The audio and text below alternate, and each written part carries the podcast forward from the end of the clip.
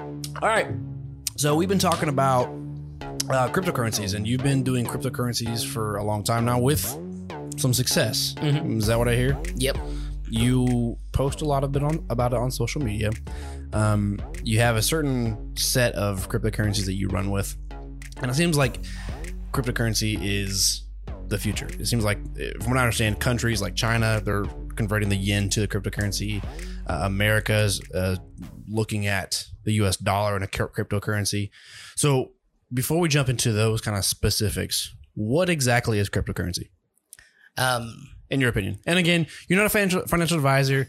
You, honestly, you're just dude who's who's done a lot of uh, uh, studying on these different cryptocurrencies and played the market a little bit and had some success. that's right. I'm not a financial advisor. Um, I've lost a lot of money too, just like I've made a lot you- of money. Are you up though? So yeah, I'm up Overall? overall for sure. But there's a there's a lot um because crypto's unregulated, and so there can be a lot of scams and stuff that you can get involved in, which is part of it. So I always I like to gamble. That's a little bit of the gamble side of it, and so you can put something in a brand new project. you taking risks? Nah, I don't take risks. I'm as conservative as it gets, man. Um, but crypto overall is really just blockchain. It's a new type of tech technology. It's more fast. Um, Okay, so you're saying some words here. You need to explain what blockchain is. You need to explain what crypto is. Gotcha. Well, so let's start with crypto. What exactly is the overarching uh, definition of crypto? crypto is just blockchain. Okay, And so blockchain is a type of communal ledger. So as transaction happens, it all is updated real time. Um, you can't go into debt. Well, actually, you can. You can take loans out, but yeah. Um, putting your uh, crypto up as collateral. But on a blockchain, you can't spend more than you have. And so, uh, look at it this way. Look at it this way. This is the best way to look at it. Just a communal I'm five years old. Say, Give me the blocks and show me, show me Gotcha. a picture. so think about it this way. Say, um, you, me, Zach, and Taylor all went out every Friday for a month. One Friday, I forgot my wallet. You had a cover for me. One Friday, Taylor forgot his wallet. Zach covered for him. And one Friday, you forgot yours, and Zach covered you- for you. So at the end of this month, it's time to levy up. We gotta, you know, we gotta pay up and make sure we're all we're all square Mhm. and even away. And the whole time, every ni- night you forgot your wallet, I just sent you crypto with my phone. I sent you this coin. It's called the the Friends coin, and that's what recorded the transaction amount that I owe you. And then So it's like an IOU. Sort of. Now, in, in its most basic sense, that's what it is. It's just a store of value that's passed along. But on top of that as well, just like the dollar is a store of value, Mhm. but you can copy a dollar. There's counterfeit money all over the place. Um, it's when the dollar went digital, now it's all in the banks. People can move money across. You know, bank accounts get hacked all the time and things get stolen. Blockchain can't be hacked because every 10 minutes, every transaction that's recorded on the blockchain is put into a block called a hash. And so on as as the hash gets mined, that's where you get Bitcoin miners and stuff from. They're all solving al- algorithms, um, solving complex equations. So it's it's a network. It's a framework. Is that what I'm? So the the blockchain um, is a digital framework of created money. Is that what it is? No, not even created money. Uh, it, it's it's not. I mean, it, you can call sure you can call it money, just like you can call a goat a currency. People traded goats, bartered Mhm. chickens, just like now they barter with paper. It's always goats for you, isn't it? I love goats, man. goats are cute. Did you see what happened up in? Uh, I think it was Utah. There was a yoga or a goat yoga studio, and the government shut them down. What? Said you can't do yoga with goats anymore. There's an actual goat studio. Yep. How do you do yoga with goats? Hang know. Hang on, I, I have this up just because I knew we'd get into some rabbit trails. So we're gonna look at this. I just shared it on my Facebook page. I was very upset, and there there are some very big evils of government, and I think that is one of the biggest ones. See the, the pictures of Coach doing yoga. Go- yoga. I didn't even look up goat yoga, but I mean, What? what the heck? uh, so I mean, thanks to government, that is no longer allowed in Hamilton County. What the heck, man? Yeah, man, that's just the evils of uh, government. Too much power, man. Hang on. Goat yoga is a fun activity that combines yoga with the company of goats, but the only full time goat yoga studio in Indiana is being forced to shut down. Jordan Stevens and her partner started f- holding goat yoga classes at their farm in Hamilton County during the pandemic shutdown. It's called Happy Goat Lucky Yoga. they kept doing it once things opened up again, but he but he county's board. Look at that, but he's county's. But the county's board of zoning says they have to stop because their farm is only zoned for agricultural and nothing else. Yeah, man. It's horrible. Goat. I like that. Um, what were we talking about? Oh, dude. Um, currency. Talking about currency. oh, the store value. So, um, but for that situation, when we all go out every month, it all that that our friend's coin that we made was used to just store how much money we owed each other. Then at the end of the month, we could all levy up. So in the same way, think about it as every block happens every 10 minutes for Bitcoin specifically. A new block is made every 10 minutes. And um, all the transactions that happen within those 10 minutes are processed by a computer.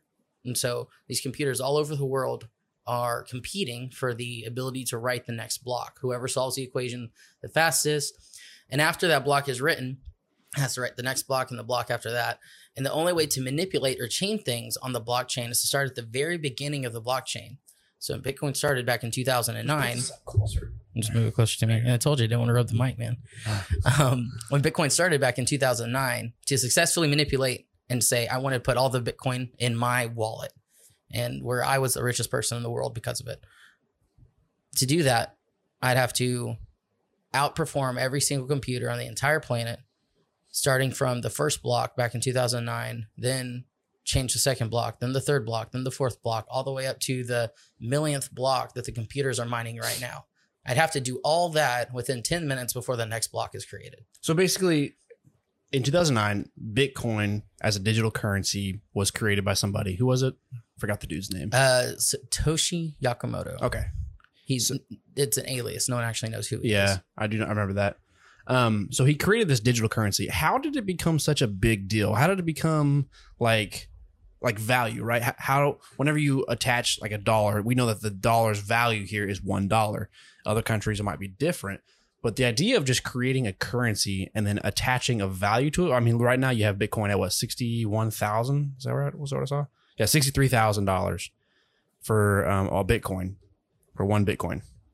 So you have one Bitcoin worth sixty three thousand dollars. How did a digital currency that some dude just created have all of a sudden thousands of dollars worth of value? So it was used, and every time it was used, every time it was traded, that transaction recorded the most recent traded price. Um, like these headphones. So say that these were the best headphones in the world. They were so good that they allowed you to see sound. All right, that's the amazing. There are only ten of them that are in existence. With Bitcoin, I think it's twenty three million. There's only twenty three million Bitcoin in existence. They traded hmm. them. They used them. Now, say I bought these for twenty bucks. I don't want to lose money, so I'm not going to sell them to you less than 20 bucks, but they're really cool. So I know I can make some money off of it. So say I sell it to you for 30. You're not going to let it go for less than 30. Yeah. Right. You might sell it. Eventually, these amazing headphones are worth $100,000. Their price went up. So Someone found on eBay that someone paid $100,000 for it. It picked up more traction. The media is like, wow, these headphones let you see sound. And so now we're going to, their, their value skyrockets Mhm. from that because there's more pub, uh, publicity to it. So the value came from it being untraceable. Is that what kind of because so he created this digital Mhm. currency. They start using it over the dark web to pay for just certain things or whatever. What it may not be dark web. Um, and then they realize that the government can't regulate it. It's untraceable. You can kind of just you you mine it from this network that's infinite, seemingly. Um, and then because of that, over time, the value uh, and perspective on the digital currency of Bitcoin grew. Yes. And as it grew, people realized, hey, digital currency might be the future. So let's do other types of digital currency besides Bitcoin. Let's do Ethereum. Let's do Bonfire. Let's do all this. So now we have a web of digital currencies competing with each other. Is that what I understand? it not really competing. I mean, they all do different things. So, um, like we talked about Bitcoin, it's in its most basic sense, it's just a communal ledger, but that's all it does. Bitcoin, um, you can't really do much more than that with it. It- It's just used to trade. It's commodity. Like, Mhm. I mean, even gold, you can melt it down and make stuff from it. It's literally just the same as a dollar, right? At this point with it. But because it's so small, the uh, supply of gold is so small, the value is really high. That's another one of the end. It's very Yeah, exactly. So it's very limited. So the value is going to go up. It's going to continue to go up. Bitcoin, it's this past year is up 400%, and people are excited about their, you know, IRA is doing 12. And so, Hey, Um, easy. hey, hey, look, I don't, I don't like the stock market after the SEC. SEC's messed up. No, Nancy Pelosi shouldn't be seen as the world's best investor. Well, she should be seen as the world's best investor because she's at like 63% year over year return on her stocks, which means that she's better than Warren Buffett or she's doing insider trading. So, well, insider trading is most likely happening. yeah, no, Did you see? You follow that TikTok? no who, way she's uh, better than Warren Buffett.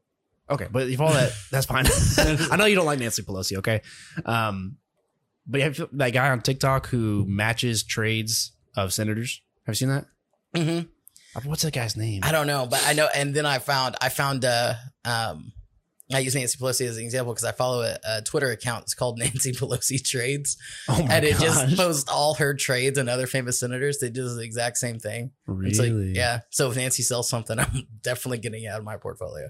Huh. There's a reason for it. Okay, so it makes sense. You know, SEC, what you, how you don't really like them because there is insider trading. That's kind of like the the consensus of all government in the world is, you know, different rules apply to people who are in power. Yeah. Bottom line. Absolutely. Um, and I know you don't like the stock market, but it's it's honestly when you look at Bitcoin, you look at um, these other blockchain currencies, uh, the risk. It's all about what's right managing risk. I know initially Bitcoin and digital currency was just fluctuating like insane. You had huge highs and huge lows, and so the risk of investing in digital currencies was really high. So for people who are wanting to have take a more conservative approach, um, based on years used, investing in a Roth IRA in the stock market is actually safer. Now, stocks in themselves, maybe not. That's also really high risk, right? Yeah, I mean it can be. A Roth IRA definitely too, because there's a big tax shelter with a Roth um, as well. Because I hate taxes. Um, so I No. don't get me wrong. I have a Roth IRA and I put money into it.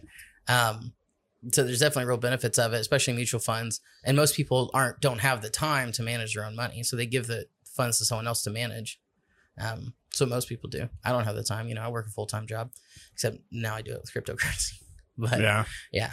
um, but but it's also It seems big thing risk. about crypto is it's really volatile. You see those big Yeah. highs and those big lows because there's not a centralized point that sets the price. Just like I mean, on the Nasdaq, you just the only pl- place you get your your stock or your stock price is off the Nasdaq. You don't go to another website to tell you. On with crypto, uh, Bitcoin is listed. You can buy it straight off the Bitcoin blockchain. You can buy it off of exchanges, um, which are just user friendly interfaces that you can use to trade cryptocurrency. And so all this, I mean, the, the price is going to vary because it's coming from so many places. So the highs are going to be really high, the lows are going to be really low. At the same time, it's just trading like a normal. I mean, anybody who's trying to buy some is going to try to get it for the lowest price Mhm. every time. Anybody trying to sell what it is going to try to get the highest price. What makes something like Bitcoin or Bonfire or Ethereum crash? A lot of things. I mean, Like what?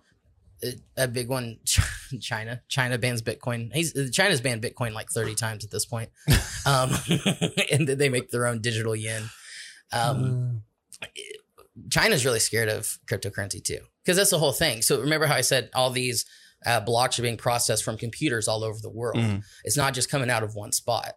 And so it makes it completely decentralized. No person can control the flow of the bitcoin because it's being processed everywhere.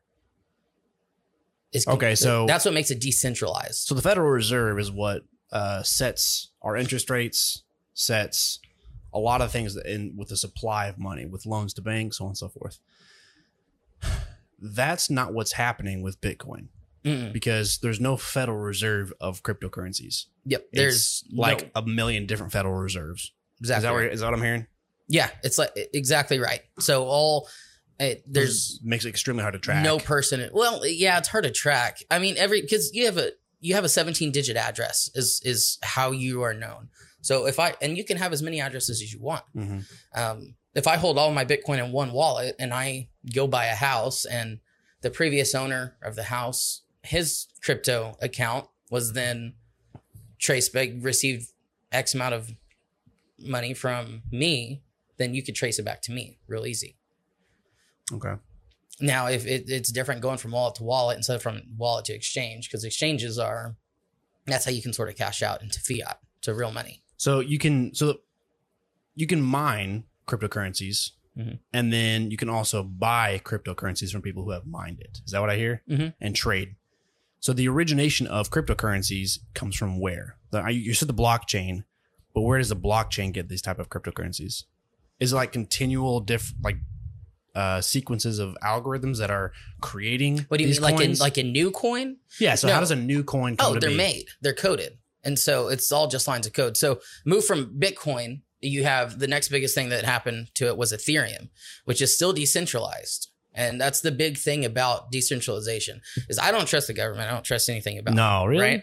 I, I can't stand the government as an entity. Everything they touch just is in shambles. Okay. You're not wrong. I, right. Some some Right. degree. And so I know for that reason, I have full faith that we are going to lose. I mean, the dollar's already at its lowest buying power it's been ever in existence. Really? Yeah. Yeah. I, I just saw this the other day here too. I'll show you this too. Um, it's down. It's lost over the after September's uh, CPI. The dollar has lost ninety six point four percent of its purchasing power. It now What? it now only buys three dollars and fifty nine cents compared to hundred dollars in December of nineteen twelve. What? Who, who's that from? Ah, dang it! He cut out the source. Hold on. My boy Spike shared it. I do trust this guy. Everything comes out of Spike his Cohen. mouth. I love Spike Cohen. That, Yeah. That's a pretty good example there. So the hundred dollars in December of 1912, all the way up to now. I mean, it, it's at a, a. I mean, it's declined exponentially. Mm-hmm. And so when you think of that too, I mean, that that just shows the centralization of something. That that that's a direct result from the Federal Reserve. Because if you let money circulate, and that goes back to a little bit of economics, right? Um, in a capitalist society, if you let money circulate and you let businesses go out of business, um, there's no bailouts. If you let capitalism act, operate as capitalism is supposed to, then the dollar is going to only gain in value. And inflation is a bad thing. So hundred dollars worth in nineteen thirteen over time. So in twenty dollars, hundred dollars in nineteen thirteen. So hundred dollars was worth hundred dollars in nineteen thirteen over time. By 2019, $100 then was worth three dollars and eighty seven cents now. Is that what I'm reading? Mhm. The purchasing power, and that's because of sustained inflation. And of course, a lot of things go into inflation that causes that, right? Yeah. Big thing is, you know, stimulus packages being inserted into the economy. And The what? the stimulus packages being inserted Yeah. into the economy, right? Yeah. So with the U.S. value or the U.S. dollar value being extremely low, um, what does that mean in the context of cryptocurrencies? How does that like Well- relate to each other? The same way. So it's like kind of like if you were to compare the US dollar to the pound, the lower value value the dollar has, if you're comparing it directly to the dollar, a pound's going to be worth more. So, I mean, if you were to look, Bitcoin might not actually be going up. It's just the value of the dollar is going down. So, in the Mm. comparison over charts, looking at US dollar to Bitcoin, Bitcoin's gone up. And that's because there hasn't been any major regulation with cryptocurrencies, and because there's been no regulation, and um, it can be mined and created by thousands of different uh, algorithms and coding. Um, no one person is able to, like the Federal Reserve. Yeah, there's no one controlling it. There's no one changing it. it. It's the flow of money is operating as the flow of money should. There's no one pulling out money for any reason, whether it's taxes or inserting extra money because they want to control inflation or they want to raise the rates or lower the rates, whatever it is. There's nothing changing it. The money is just flowing, you know, So- unadulterated, flowing river of how the money should move. Okay, so let me let me try and recap exactly what's what's been said. So, 2009, Yakamoto creates the first Bitcoin inside of a framework of coding that is a digital currency Yeah, so It it's is the- coded as a blockchain. right? coded as a blockchain, and the and the definition of blockchain is what? I struggle it's with It's like just a communal ledger. a communal ledger. That's the easiest way to think about it, to look at it. It's just transactions that happen on this ledger that are grouped and then processed. I, I need a picture because I I honestly struggle with understanding what the blockchain. Oh, this is good. Yeah, this is good. Look up blockchain, and if you go to images, there should just be an images of blocks. Oh, that one at the far corner. What is blockchain technology? Yeah. This is simple, right? So here on this first block, Okay. Here on this first block, you have all the transactions that happen in this time frame, right? Then it's linked to the next block. And so all these transactions are blocked together. And so that's why it's called blockchain. And the, the first block is chained to the second block. And as it's chained, it records the next set of So transactions. at block one, somebody creates a block one. Is that what I hear? So no one actually creates a block. Now the block is mined. Now think about this way. So you can't create any more coins than that's already on there. Some some coins you can. Remember, each one's a different Why type of can't you? technology. I thought the whole point you can like you can create currency. so it's well, you can you can make your own. So so take a step back. With Bitcoin, there's 23 million Bitcoin. I think it's 23 million. Let's just say it is for simplicity purposes, right? Because I'm not going to Google it right now. and no more will ever exist. That's it. Right. Now, when they're mined, everybody pays a gas fee for a transaction, and that gas fee is what's rewarded to the miners. So it's like taking a tiny little corner off of your block and saying, Here, thanks for processing this transaction, have this. So if that block is one Bitcoin, you take a little bit off, give it to someone else, and say, Thanks for processing these transactions. And Okay. that's how the miners are rewarded for their work, by processing the transaction. the transaction. Mm-hmm. So in this block, it's just a long list, like a ledger, long list of transactions that happened. They put it together in a block, and then its hash mark at the bottom is chained to the beginning of the next block. So this hash right here, the previous hash. So this is the first block in the. Uh, this is the first block in the in the blockchain. Its previous hash is zero. There's nothing before it. At the end of it, it's given a long code, and say the last four of it is 3W8F. The second block is going to have to make sure the first, the top of this block, the first transaction still starts with 3W8F, and then it's going to be given a new hash at the very bottom. So to manipulate this, to change this, you'd have to write your own block, come in and change this block, and then change this block to match with your last transaction on the last block. Okay, so I get I get how they're chained together. I guess I'm confused on why we even have a blockchain. Is it just a way to communicate inside of transactions? Sort of. Yeah. It's just And then so Now that that's sort of the security around it. This is kind of like the the like you said the framework of how it works, right? okay, so now where does the current like the actual Bitcoin how is it involved with this? Is a Bitcoin inside of a block? No, no. Oh, so you're thinking like an actual coin? Like where did how does that coin exist? Right? Yes. It, it, it's not. The Bitcoin is what's used as the store of value per the transaction. Oh. So on it, this block can't say I transfer five dollars to this guy, then I transfer five yen to this guy, transfer five pounds to this guy. It's all has to be in the same currency. So you're so as as you process a transaction, go from block one to block two here, Mhm. your reward is a Bitcoin. or a portion Or of. A portion of point zero zero zero zero zero zero zero zero yeah, one of a. Bitcoin. Yeah, Oh. and that's going to be part that these people and that's that was the whole purpose. paid for. uh, These people paid for their transaction, and it's a gas fee is what it's called, and that's what's rewarded to the miner. Okay, so so there's a set amount of Bitcoin inside of the blockchain. Already, there's 23 million or whatever it is, No more, no less. Twenty-three million and you can't go up. can't go up. Okay, so when Ethereum comes, how much Ethereum is there? Ethereum. Well, Ethereum changed. So here's the cool thing about Ethereum. I just understood Bitcoin. Ethereum is not Ethereum is not the same blockchain as Bitcoin. It's completely different. It's still a communal ledger and the fact that the blocks process transactions, but the transactions can include a lot more on Ethereum. Ethereum was made I'm just trying to understand this, man. Ethereum was made to be able to operate off of. What? So people just you're not yeah, you're going to get a really hard it's going to be hard to I just understood the last one. So Ethereum was made.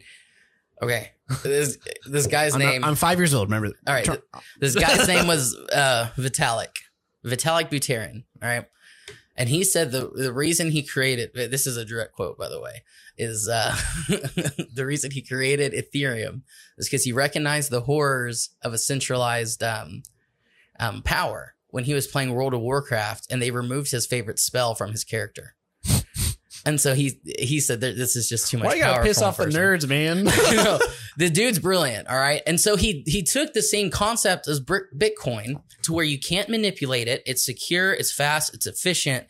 And he said, well, on top of this, we want to be able to operate where it can't be changed. And so on Ethereum, it operates the same way as Bitcoin, except you can then build what's called a smart contract. A smart contract is coded. It, it's it's used um, uh, the coding language uh, Solidity, and they it's very similar to Java. I don't know if you know anything about Java. I tried to learn. It's coding is hard. I don't want to learn. I mean, I, I get all these TikToks saying, "Hey, if you want to make money, go be a coder for this two week or two month class, and you make money."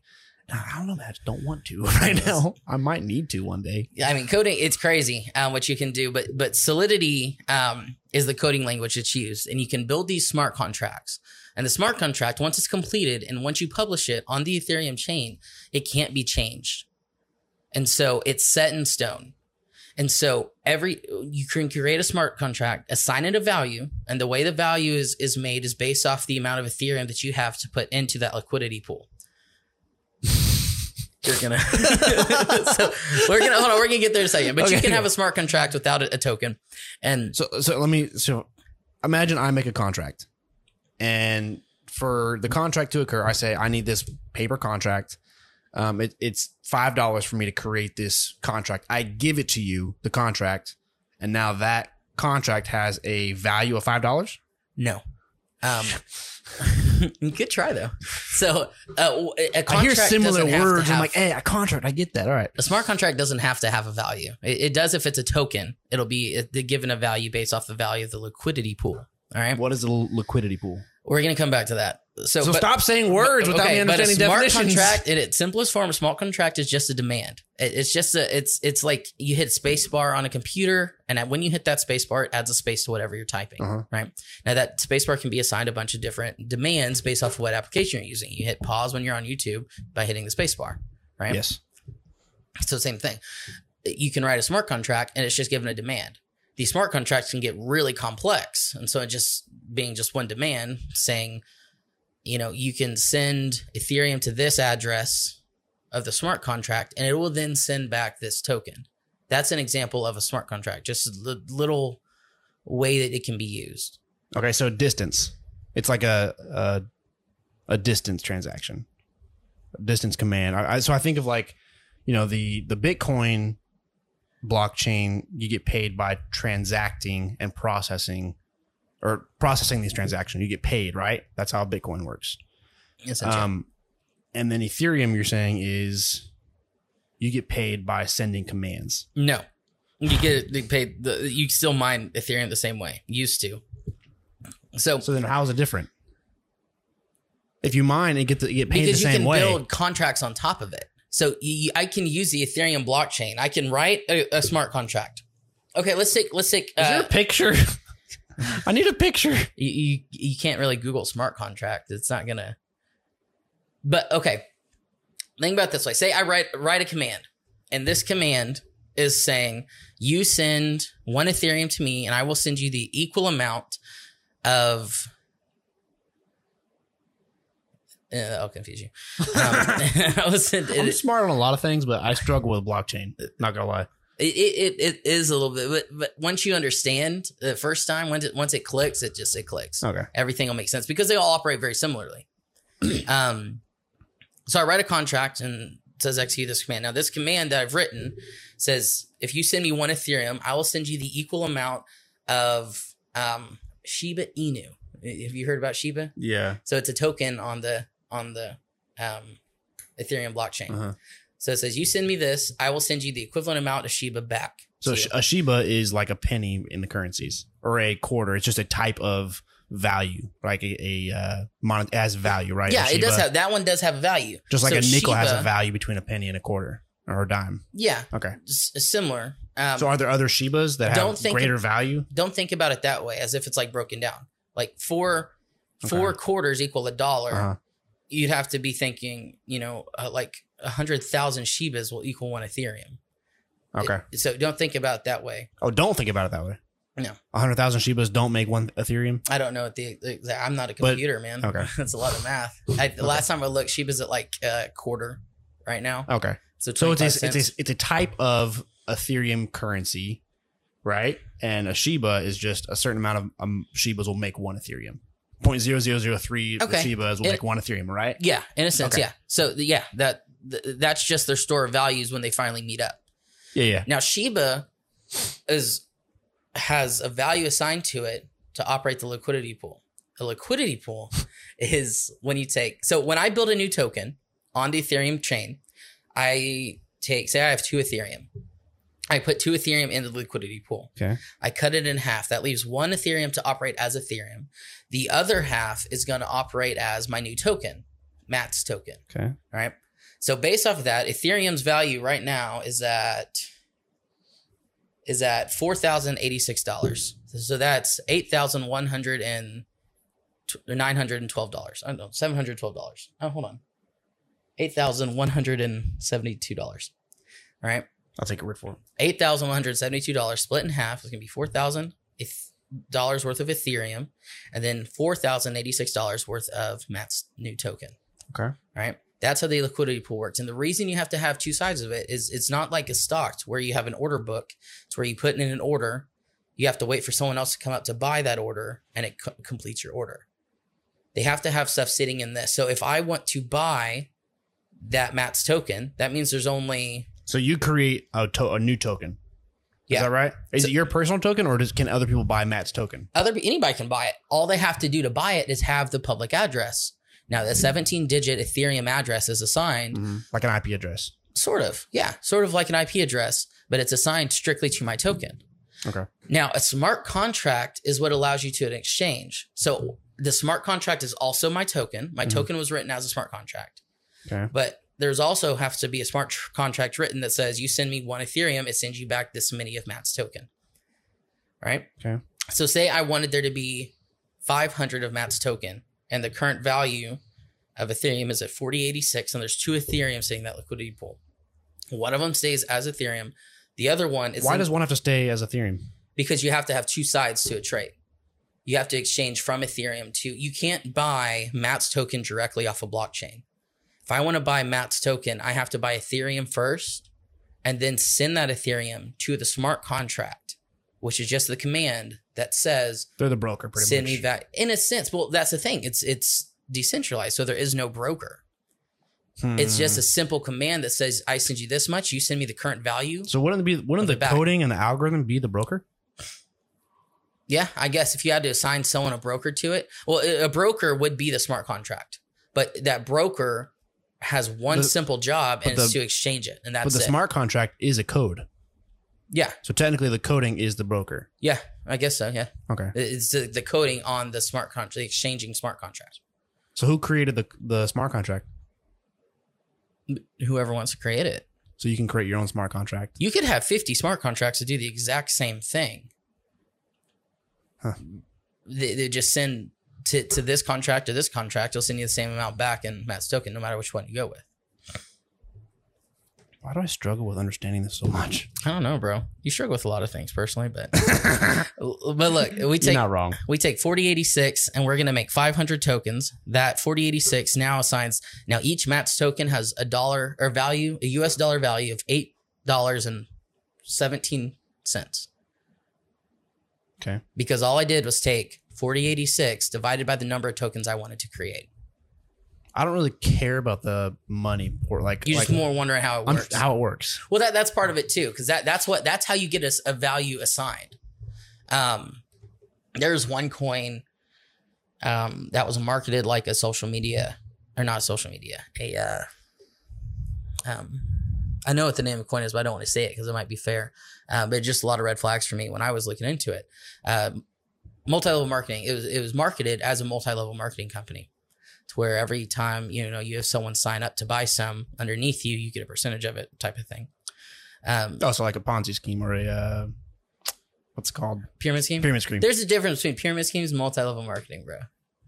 I, I look Robert Kiyosaki, um, some other big names have stuck up for multi-level marketing. Multi, listen, bro, I, listen. listen, I get it. I multi-level marketing is a good opportunity for people who will never start a business to start their own yeah, business. I get that. I'm all behind it. I get that. Okay. Yeah, because that's that's that's basically what a broker is, like a realtor, a real, real estate broker.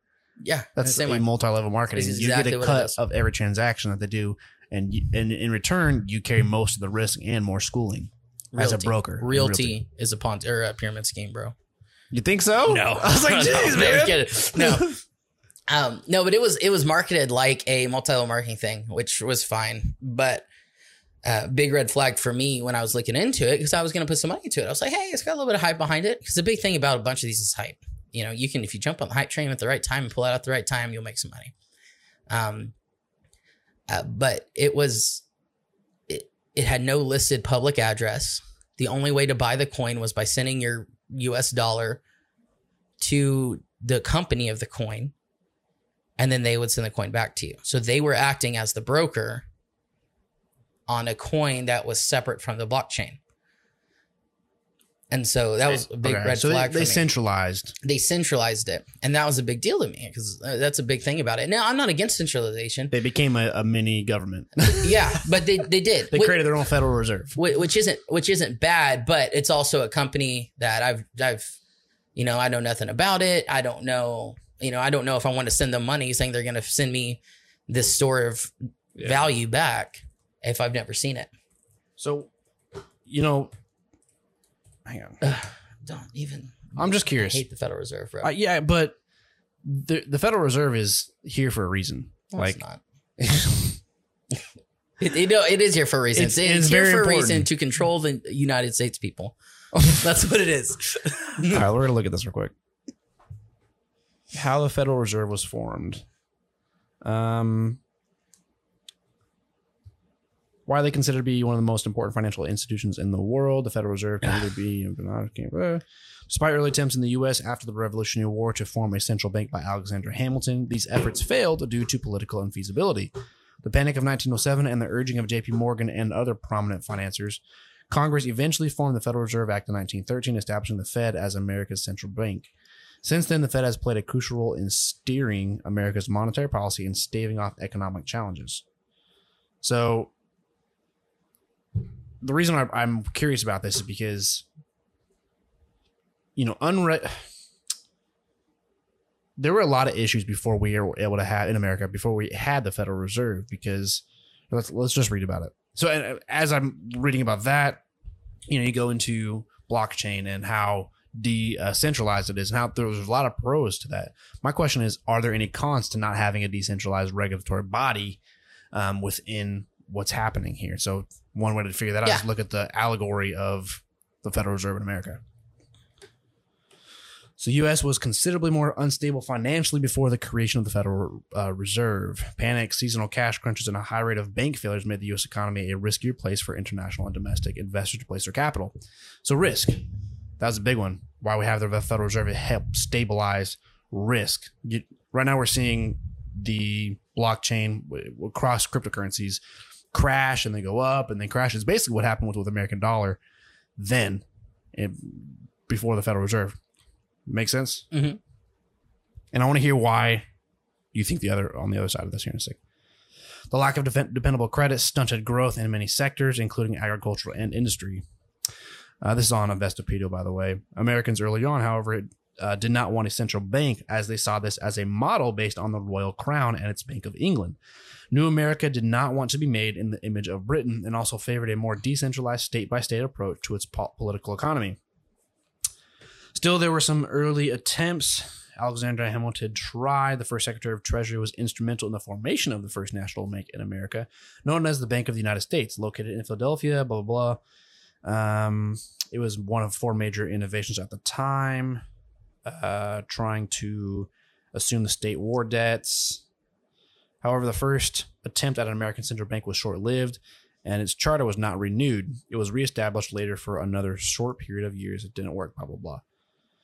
So then the Panic of 1907, 1913 is whenever the, the Federal Reserve was created.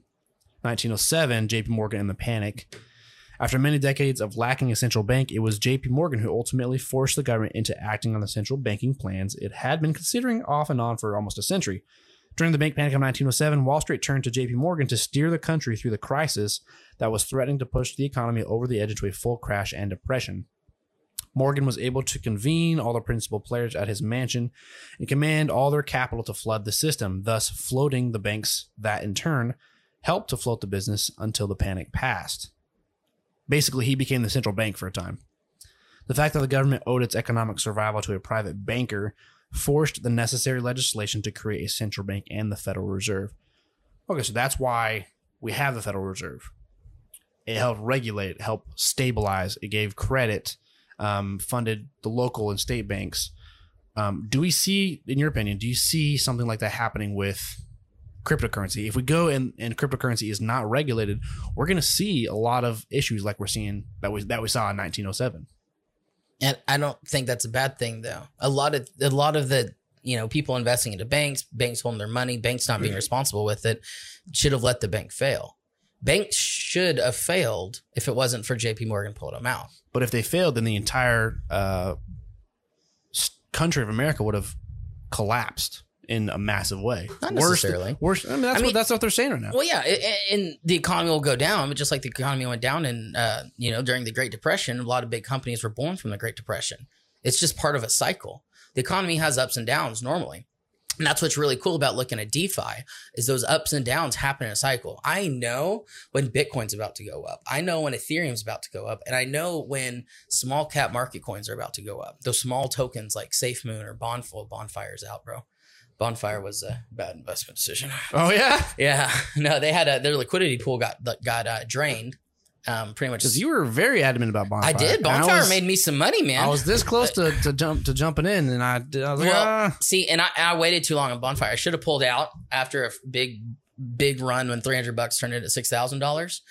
I didn't though because I liked what the team was doing. The team was real open, but someone drained the liquidity pool. Someone found a flaw in the uh, in the code and exploited the flaw. Okay, so what does that mean? What, practically, Well, because your liquidity pool is still coded into that contract. And so all the money that people had invested is sitting in this liquidity pool as it was now BNB is another type of um, Binance Smart Chain is another type BNB is another type of blockchain that is like Ethereum where you can build apps on. BNB though is centralized. It has there's about 10 nodes. A node is what processes the blockchain. Um, Ethereum has an infinite number of nodes. Whoever wants to turn on their computer and mine is considered a node. Hmm. Right? Same with Bitcoin. Mhm. I tried to uh, mine for a little bit. Yeah, it takes up a lot of Uh-huh. electricity. You got to really make sure you're planned out to do it. The good miners are right. You can actually like see the power grid like spike in that area. Yeah, It's, it's, insane. it's I- ridiculous. there was this picture I saw. and the heat it puts out. Oh my gosh. Let's see. Crazy pictures of Bitcoin mining. This guy just stacked computers, which Yeah, literally like so because because one computer can only mine so much based on the type of processor you have. yeah. Well, it uses your GPU, so you can hook up up to I think uh, eight to one. Uh, you can hook up eight GPUs Oh, into one motherboard. That's a mining farm, Mhm. and they just run continually. Oh yeah, looking and there's a there was there are programs you can get that mine for specific coins that you can tell it to. that probably makes about 10, 20 grand a day right there. that That's was also probably a three hundred thousand dollar setup. Bitcoin mining farm in China. Oh my gosh. Yeah, that's what I love about China. China's like Bitcoin is illegal. We're gonna ban it, and then they go and they mine it all. I like El Salvador. El Salvador's they're on top of it. Miner electricity rate distribution. The chart on the right illustrates the miner electricity rate distribution and the percentage of hash power controlled by each layer of miners on the Bitcoin network. The percentage of hash power derives the percent of Bitcoin mining rewards earned by each layer. So layer one, you have 0.025 per kilowatt hour. Five, that's only five percent of the network. And then you have seven cents per kilowatt hour, ten percent of the network. gosh. There was this one. Let's see if I can find it. Like you could see it on a satellite image. Bad. And so basically these mining farms, Like you could have like, you could have 10, 20, 30, 100,000 computers all running continuously uh, mining for these these coins. So the mining Yeah. process, and this is why how you get the Bitcoin, the mining process is the transaction or just trying to find the Bitcoin inside of the blockchain. Is that Well, no. How does mining work? The, the Bitcoin isn't like hiding. It, Okay. You know, so you don't have to find it. What, what it's rewarded to the people who use their computers to put in work. It's actually called proof of work. Is the type of mining it is. There's proof of stake and proof of work. Proof of stake's different. Um, I don't know if you want me to touch on that. Uh, just like a five year old? proof I'm of- five. but proof of work it, it it says you solve this complex equation you worked for it you can get rewarded this and so that complex equation is the transaction Okay, and and it decodes the, the, transaction stores it in that blockchain and the mining That's is what's is. is what's doing that. hmm The mining program. and the computer yeah the computer's what's doing that Okay. the program that's used to mine it plugs Is into the blockchain it processes it and then once right. it processes a transaction, you get paid. Mhm. And that's what these programs do on your computer. So like literally right now, I could find. I actually did for a while. I had a program that was supposed to mine. I think it was Dogecoin or Ethereum. I don't remember which one it was. Um, I was mining it, and I didn't do anything. I just let it run. And after like a week, I, I got like point zero zero zero zero zero zero zero zero zero zero three of one Dogecoin. It turned out to be like five cents Yeah. after one week. And so that's why you have to have 10, 20, 30, 50, 100 computers Oh, yeah. running all at once, all the time, pulling so much energy off your electricity grid. And that's why you can see it. So the question is, um, is it worth, you know, mining for literally 24 7 to uh, pay the electricity that you're using to mine? It has to be, yeah if i mean if you have the right equipment yeah. this computer will never put you in the green No, or no, in, in the black. Yeah, you're always you're always going to be under. You're always going to be Yep. using more electricity. Yep. Now, if you have the right GPUs and everything hooked up, oh yeah, you're going to make money. Didn't off they. Uh, make good money off. Didn't they just ban some of that? Like you can't do certain mining farms in certain cities because of the electricity grid. Uh, some people have. That's a state law. I mean, if state wants to pass a law, that's fine. or city law. I am all for small government making decisions. So Federal Reserve. so oh, but with the cryptocurrency, yeah, I mean, I mean, you you look at, I mean, I I have the solid opin- opinion. If I have a solid opinion that if a business is going to fail, we need to let it fail. Corporate bailout should not be a thing. Same thing. All those private businesses or all those private banks are just businesses. If they were un- irresponsible with their money, even if it was going to put the economy into a collapse, what we're going to do is we're going to learn from it. What happened is J.P. Morgan just performed the first you know, Bailout. bailout right there. And what happened is all these these banks said, "Oh, wait, if we're under your umbrella, under your shelter, you're saying that we don't have to be as responsible. We can take more risk and raise our profit margins, but which also is similar to what happened to the 2008 crash Mhm. exactly right, with the exactly housing right. market. The, yeah, the mortgage companies and all the banks that were were out there giving those mortgages were you know completely screwing people, and they when they lost all that money from making their bad investment decisions into the people that were borrowing the money, they should have not had a bailout. They should But have. then you would you've, you would have you would have had millions, if not, uh, well, probably probably how many is 330 million right now is what we have in the population. You would have had millions of people homeless and gone like that. The economic fallout of that happening, like if we would have let 2008 like what do what you're saying, then you would have had far worse repercussions because now you have jobless people, you have homeless people, you have entire families who are needing everything, and you probably had an uprising. So in 2008, letting that just happen would not have been good. Now maybe 1907, maybe I don't know because we're we're still working out the kinks, but 2008 you're too far ahead. Or 2006 too, you're too far ahead. You are. I wouldn't say so. I mean, I think so. If you have literally thousands of millions of people um, losing their homes, you know, jobs, Mhm. all the whole nine yards, then you are going to have an uprising, if not civil war. Don't you think? No, I wouldn't say so. I mean, look, man, ninety percent of the people are going to be worried about their own. That's it. If they're homeless, eh, shoot, man. If, if I got into a position right now that I was going to lose my place of living, I, I mean, I have two kids. I'm not gonna. I mean, I'm gonna tuck my tail between my legs and be like, "Hey, Dad, Yeah, but you gonna take care of your grandbabies? Help me out." But what Like, happens? What happens if that same thing happened to them though, where everybody's defaulting on their loans? eh, because of subprime loans. then I mean, the banks have to collapse. And then you have an entire uprising. Uh, you see, now you're talking about you're you're you're playing off of what people's emotions would make them do. I no, don't. that's actually that's like it's the and now who would they uprise Maslow's against? hierarchy of needs. Yeah, Everybody works on those those needs, and then you work outward of that. If you don't have those needs, you have entire collapse of everything. and but people will find a way to meet those needs before they, there's an uprising. But look at look at L.A. Man, people are homeless. People are living in the street. There are actual communities of homeless people Yeah. lining the streets. Yeah, I know. and those people came together they socialized a little bit now that they're they're okay and it's not the best but they're living they're living on the street they're living in the weather. I guess the question is, with tho- with that amount of people losing homes, paying interest rates that the government's supposed to have backed, and that's funding a lot of what we do in the government, as well as jobless claims that uh, you have millions of people out of work. Um, that's also not funding the government because you, they're not they're now not paying taxes. So you have this evil cycle of um, probably entire collapse far worse than the Great Depression if there wasn't some sort of bailout that occurred in 2008. well i i think it's just inflating it more and But- we're, we're going to continue to we're going to continue to pump money into a the, the economy right now is in a literal bubble and we're still blowing it up with it. we were supposed to default the the federal reserve was supposed to default on its first debt on the 18th of October. But you know what they said? If they didn't raise the debt ceiling, they said, we're going to print a trillion dollar coin made of platinum, deposit it, and so we'll have the money to pay off this debt. And so they just push more money into the economy, which just inflates it more. And the So bubble's we'll- going to grow and grow, and eventually it's going to burst. But if we didn't have that centralized bank right there, and banks were allowed to fail, and people were allowed to fail and have to take responsibility for their own actions, we would have never been in that position in I agree. In 2000, but in that, if that would have happened earlier on in that's- 1907, Well, there you go. That's why I don't like the Federal Reserve. That's one reasons. I mean, if we're talking strictly about the Federal Reserve, and it began that cycle in 08, I mean, at some point, we're either going to have to let the bubble burst, which it seems like that's the way it's going to go.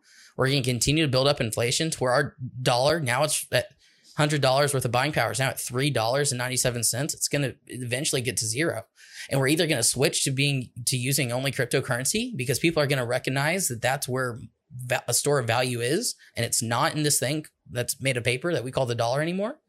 Or they're going to have to put their foot down and say, "Hey, we messed up. We need to go back. We need to take a step back. If we're going to keep the Federal Reserve, we need to be back on the gold and silver standard, so our money has an actual value." Or we need to abolish the Federal Reserve, um, abolish the IRS, and say let the people keep their own money and let capitalism operate as capitalism is supposed to operate. When someone fails, it allows two more companies to come up and compete for that spot. If JP Morgan as a bank goes bankrupt, it allows two more smaller banks to come up and try to be the bigger bank. If what's a Dr. Pepper fails and Coke fails, one of them, more soda companies are going to come Mr. up. Pibb. Mr. Pibb, Mr. Pibb will rise. All right, and it allows more I people get to capitalism. happen. I get capitalism. I do. I do. I'm just. I'm curious. You know, if cryptocurrency jumps into the new main form of monetary means, are we going to have another Federal Reserve crisis? Are we going to have um, loans that are are not backed and that are too high risk where people can't do anything? And then because as soon as as soon as th- this is just a, hum- a human problem, like we've seen with money uh, time and time again. Um, back in 1907, prior to 1907, you had uh, very little credit or not enough risk being looked at before big loans were taken out. And so these people making, you know, we'll, we'll, in today's standards, twenty thousand dollars are taking out a five hundred thousand dollar loan. That's not back. That's not smart, and that's what happened, and what caused so many defaults, which caused the economic collapse, and was what caused J.P. Morgan to float all these banks their his money. Is that going to happen with cryptocurrency when we see countries now jumping into this uh, genre? I wouldn't say so. Reason being is because with with blockchain and decentralized applications, people are the ones who are doing things. But that's what happened then. Well, banks, people put their money in a bank. They said, "Hey, we'll hold your money for you. Trust us. All right." "Oh, Okay, here's and these farmers come up from banks and they say, "Hey, here's here's my money. Take it. I'll earn my two percent from you, and if I need the money, I can come get it to invest it into another herd of cattle or whatever I need." Right? Like, yeah, that's fine. And then they go and they lose their money. That was the that's what happened, right? Let's see, 1907. Were there farmers? Yeah, they're farmers back then. All right. And so, if there are farmers now, then And there so- are definitely farmers then. yeah.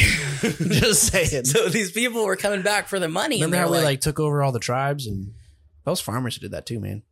yeah, bro, you gotta, gotta make that money, make that dough, bro. Um, but but these people came back for the money and it wasn't there, and Yeah. they were trusting that. Now I hold a wallet on my phone, and if I were to not use a bank anymore, I would hold all my money. I wouldn't have to walk around with pockets full of gold and silver jangling around, right? Like they had to back then. I'd hold it all on my phone. Oh, is that how that worked? I didn't know. That's how it worked. Yeah. And chain. That's how they wore those like- big chaps Yeah. to hide all their money. That's what it was. You know, gold. everybody blocks. know how much blocks they were carrying, Just right? gold blocks. That's right, bro. That's right. That's why everybody was strapping, man. You know, someone running up on you. That's why uh, we have bling now, like a gold dollar sign. That's right. It's started in 1907 That's exactly with right. farmers carrying big gold blocks in their chaps. That's exactly right. That's. I like that's the way you think. Not. that was funny though. And uh, So the were we talking bank, the bank is what you're saying within the cryptocurrency world. The bank is being replaced by a cryptocurrency wallet. Yeah, you are your own bank. You are unbanked. If, if there was enough adoption of Bitcoin or any type of cryptocurrency, there would, banks would be rendered useless. So can you, You don't need to store borrow? money. Can you borrow and credit with these type of things? Not on credit, but with collateral, you can. So that's you, that's basically credit. Yeah, but if you put it up for collateral, so I can put a Bitcoin up and borrow sixty-seven thousand dollars, and ex- they would send me fiat. Okay, money. so that right there, that's the exact same that occurred, same thing that occurred 100 years ago, whenever people were putting up collateral, not being able to fulfill that collateral, and then the banks defaulting, which caused, and then now caused the Federal Reserve. So my, my See, hold on. Your, my understanding of what happened then was that the banks were losing the money, in, in short, right? Yes. So they, so the banks loan out a certain amount of money, um, locally, but they were loaning out too much. The local banks were lo- loaning out too much. Okay. And then whenever the people fell on hard times, they weren't able to pay that money, which caused the bank, the local banks to collapse. And so that was, and that was made bad investing decisions made by they the out bank. the, yes they outpunted their coverage. And so my thing is that very situation that local bank of them putting up collateral like you know the farmers or whatever putting up collateral saying hey i'll put up my farm for or a few cows for the x amount of dollars. That very same thing is happening what you're saying into the cryptocurrency world and could happen i argue in the cryptocurrency world because what you're saying is uh, putting something up for collateral to take out a loan of cryptocurrency. What happens whenever you can't fulfill those requirements?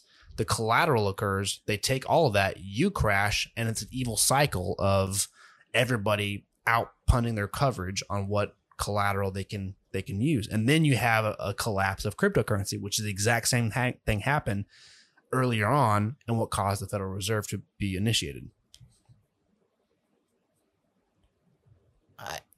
Let's talk about how you put your collateral up as cryptocurrency. Okay. Right. So when you go in, you can you can say, hey, this is what I want to put up for collateral. Say it's a thousand dollars up for collateral. You got to send me a hundred dollars or a thousand dollars US dollars though.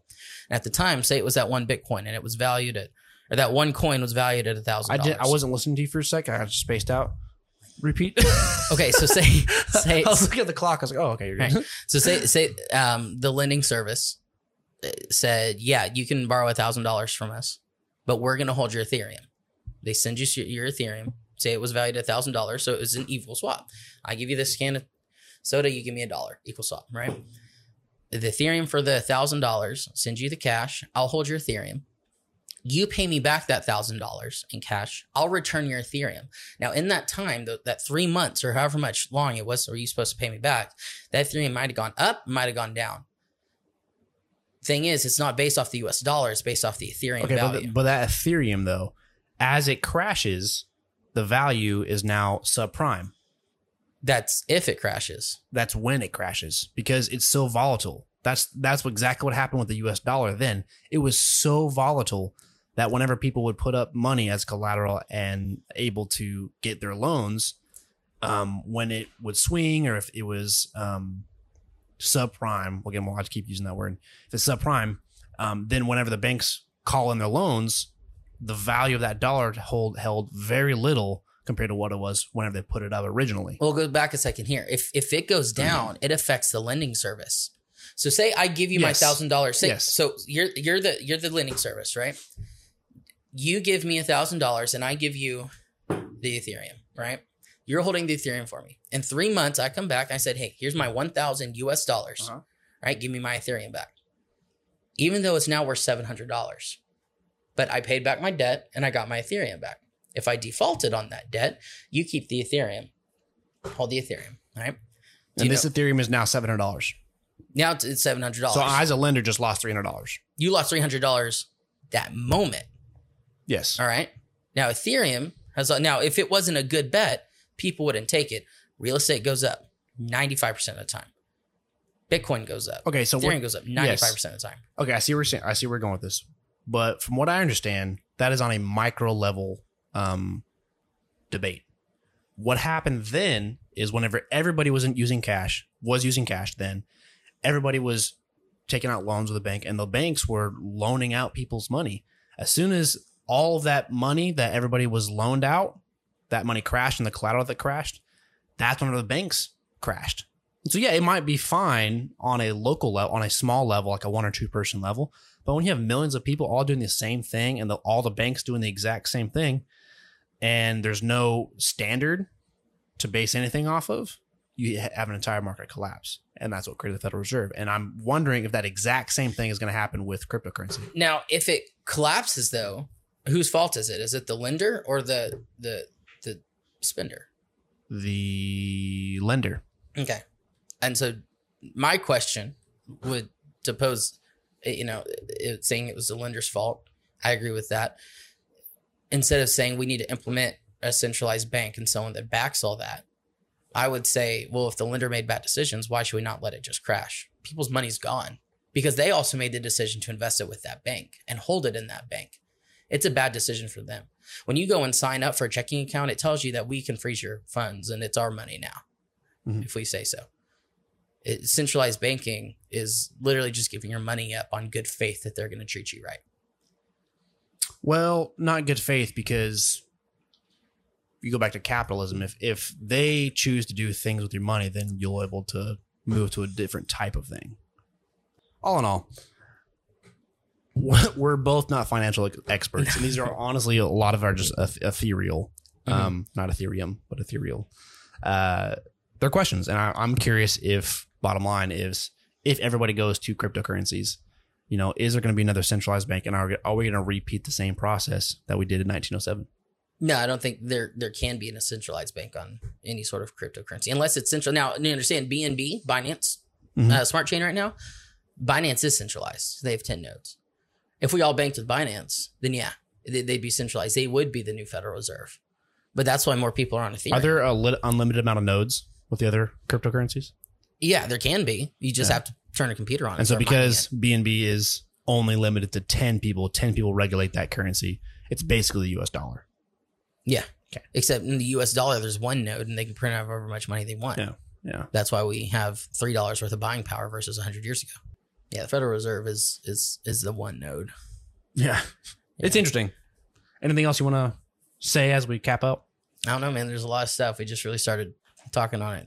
There's a lot more stuff that goes into it, but yeah, Okay, that, then that's I- the gist of it. that means I need to have you back. yeah, I'm down. We'll do it again. We'll do cryptocurrency part two. So what would cryptocurrency part two mean? Uh, I mean, man, then you're talking a little bit more about D apps, NFTs. I mean, it, it the world expands, right? Good, It's a ex- D app? Decentralized application. Oh, yeah. So it- it's the same thing about. as that smart contract, right? Yeah, yeah, yeah. That that's a decentralized application. There's more and more uses for it. Um, and same thing, your lending service would be based off of a smart contract. It wouldn't have an underwriter there. It would say if the store value is equal to greater than the amount that I want to, um, that that they want to request in lending services, then it, I mean, it's simple. It's not a you don't have credit, you don't have anything. It's solely based off collateral. Um, but yeah, there's a bunch of applications that are used. The games, blockchain games are taking over. Um, it's becoming a big deal. NFTs, um, non fungible tokens, are a big deal. A great example of a real life NFT that can be used as a social security number instead of having or a driver's license. You know, your identity can't get stolen if literally no I- one knows it. identity? Yeah, identity, Identity? identity from community. The, the dean. Well, so uh, we'll get into that. yeah. We'll get into that next But yeah, man, there's a lot of great examples for it. But I'm always I'm always down. All right. Well, thanks for coming on, man. No problem, bro.